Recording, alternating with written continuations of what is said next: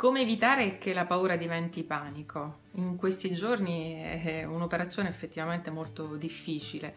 Sono qui perché, come tutti gli operatori nel sociale, eh, mi sono chiesta come il mio lavoro potesse eh, arrivare e dare il suo contributo eh, a questo momento veramente difficile per tutti noi italiani.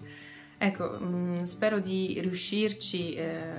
trattando proprio questo argomento che spesso mh, mm, è al centro dei nostri pensieri, la paura.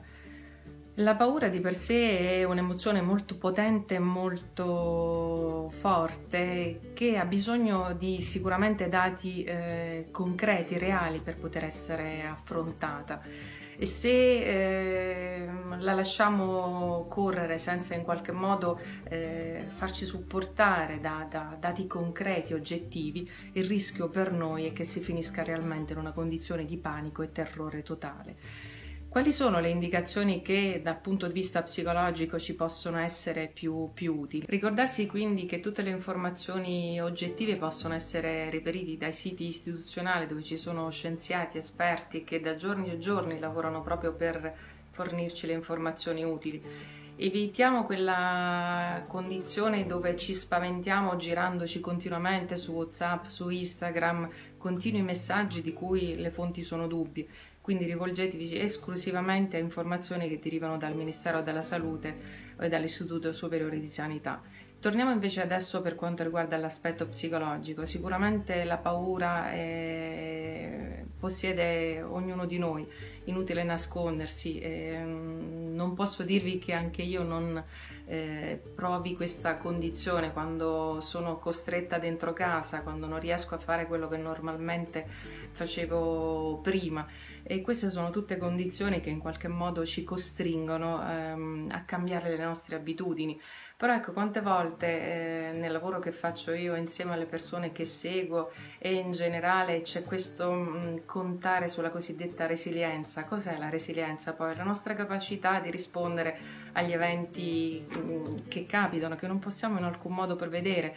c'è una frase che dico spesso con le persone che seguo, l'unica certezza che abbiamo è che non esiste certezza e questo virus ce lo sta dimostrando in tutte le sue forme. Non potevamo prevederlo, chi se lo sarebbe mai immaginato, mai aspettato, tutti pronti a fare piani per le vacanze, per la nostra estate, eppure ci troviamo qui a non sapere neanche se e quando finirà questo stato di, di attenzione. Quello che dobbiamo essere così bravi a fare è che è un momento nuovo, che non conosciamo e come tutte le esperienze nuove va in qualche modo trattato con calma, accettato, perché del resto non possiamo fare proprio nulla per poter cambiare questo stato di cose. Quello che ci occorre è cercare di conoscerlo, di capirlo e trovare il modo migliore per starci eh, spesso utilizzo anche la frase imparare a stare con le cose così come sono. Ecco, questo è uno di quei momenti dove bisogna stare con quello che il coronavirus ci sta proponendo, cioè una condizione nuova, dove quello che possiamo fare è saper trovare una condizione eh, diversa al nostro vivere quotidiano,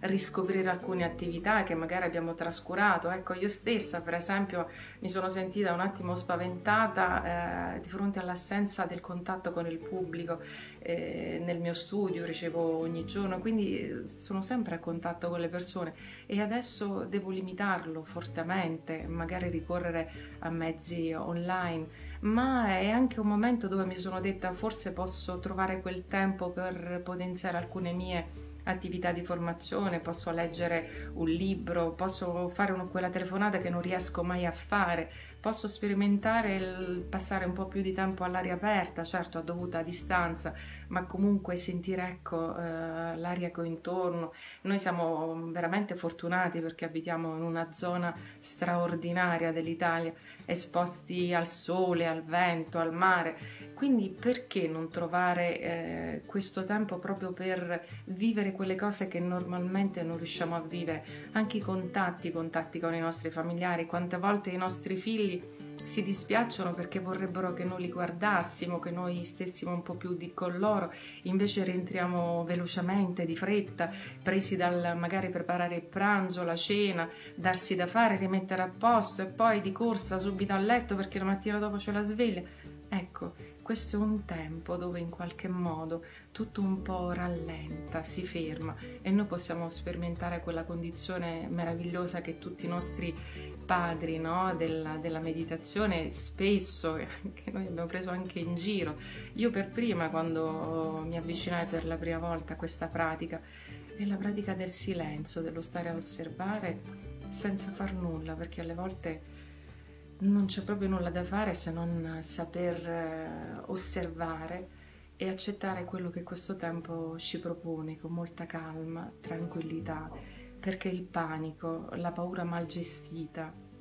senza fonti oggettive, rischia sul serio di portarci in una condizione di ulteriori danni e fatica. E allora lì invece di aiutarci, aiutare chi ci sta intorno, finiamo con il complicare le cose. Io dal mio canto cercherò di esservi vicino nei giorni che verranno con questi video dove ogni giorno, magari se non proprio tutti, eh, cercherò di fare del mio meglio, vi proporrò delle attività che possono aiutarvi ad apprezzare questo tempo e, e magari chissà eh, da qui a un po' scoprire che anche questa esperienza del coronavirus è stata, come dico sempre io, un'ulteriore opportunità di conoscenza, di scoperta eh, che allarga in qualche modo mh, questa nostra vita che in ogni caso resta sempre un dono meraviglioso. Arrivederci.